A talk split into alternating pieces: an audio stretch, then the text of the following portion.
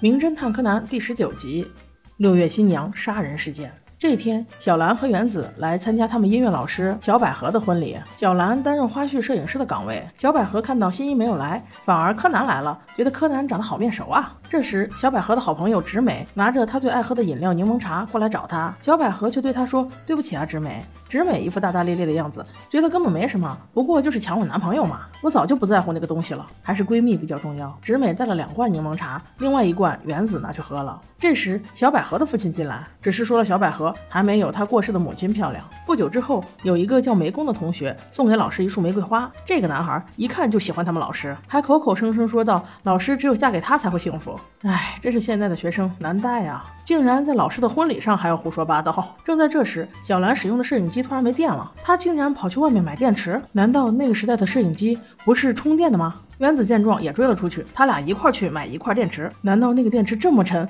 必须要他俩才能颠得回来？这时只剩小百合和柯南两个人在房子里。小百合趁柯南不注意，取掉了他的眼镜。小百合老师说：“你跟工藤新一长得是真像啊，你这个样子简直和我的初恋情人长得一模一样。”哎，小百合老师，你这个逻辑意思是新一就是你的初恋情人吗？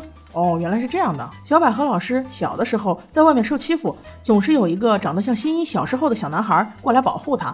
所以他就喜欢那个小男孩了，而那个小男孩总是给他一罐柠檬茶饮料，所以他为了不忘却这段滋味，就一直喜欢喝柠檬茶。柯南就问他：“那这个小男孩呢？”百合说：“他后来搬走了，不过……”他的话还没说完，突然新郎就被推了进来。此时，小兰和原子也搬着电池回来了。原子一看就认出来了，原来这是高山集团的继承人。看来财阀家的子弟早就相识。小百合老师却在此时趁大家不注意，向他的未婚夫高山献了一个吻。这时，门外有人敲门说婚礼马上就要开始。小百合就劝高山现在赶紧去吧，我马上就到。于是，除了小百合，其余的人纷纷离开了房间。还没走几步，就听见啪的一声。柯南见状不对，赶紧跑了回来，推门一看，老师。果然已经躺在地，上而且口吐鲜血。因为小百合的父亲就是警视厅厅长，所以木木警官也在，不用报警，只是用最快的速度叫来了幺二零。很快，警察就检验出小百合老师就是因为喝了柠檬茶，而柠檬茶里面有氢氧化钠，而且还有半个没有溶解的胶囊残留在没有喝完的饮料里。通过这个，木木警官判断，从刚才小百合拿到饮料到她倒下，中间出现的六个人都是嫌疑犯，他们分别是小兰、原子。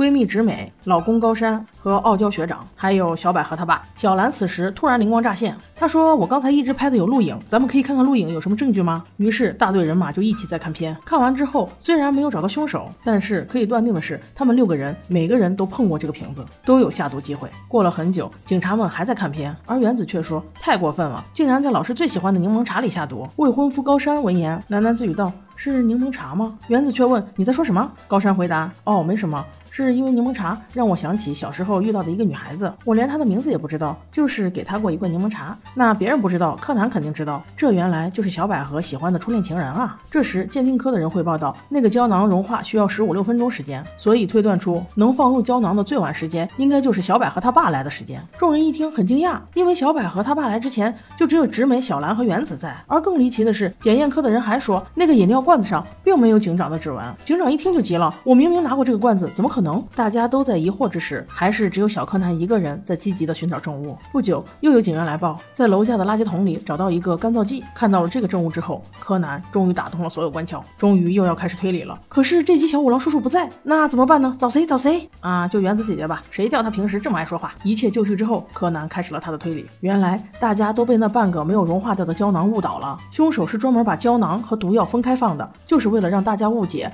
毒药是十五分钟之前放的。实际上。在十五分钟之前放进去的只有胶囊，而没有毒药。那个傲娇学长正准备反驳，因为如果这样的话，他也有嫌疑了。原子却说：“我有证据，不信你们看录影带。”柯南悄悄把录影带调到了有证据的那一页。原来放在桌上的柠檬茶有两罐，恰好重叠起来，看上去像是一罐一样。而另一罐就是原子出去买电池时，恰好也放在那里了。小百合老师再一次拿起来喝的那一罐，其实是原子的那一罐。这就是为什么在罐子上没有检测到老师他爸和其他几个人指纹的原因。而正因如此，能下毒的人也就只能有四个人了，那就是我、小兰、柯南，还有未婚夫高山先生。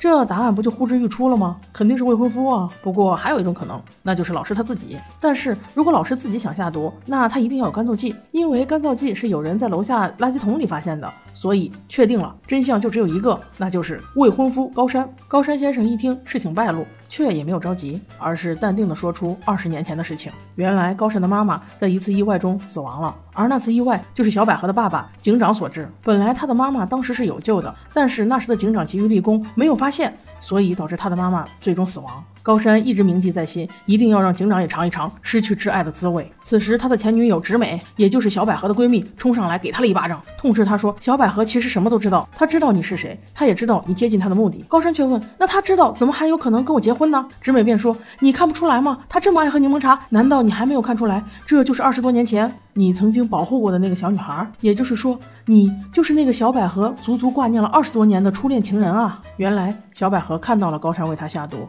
但是他心甘情愿喝下那毒药，还好此时医院传来消息，小百合已经脱离了生命危险，大家这才松了一口气。高山也流下了痛苦的泪水。不过结局还好，三年后高山刑满出狱，就与他们的老师小百合顺利完婚。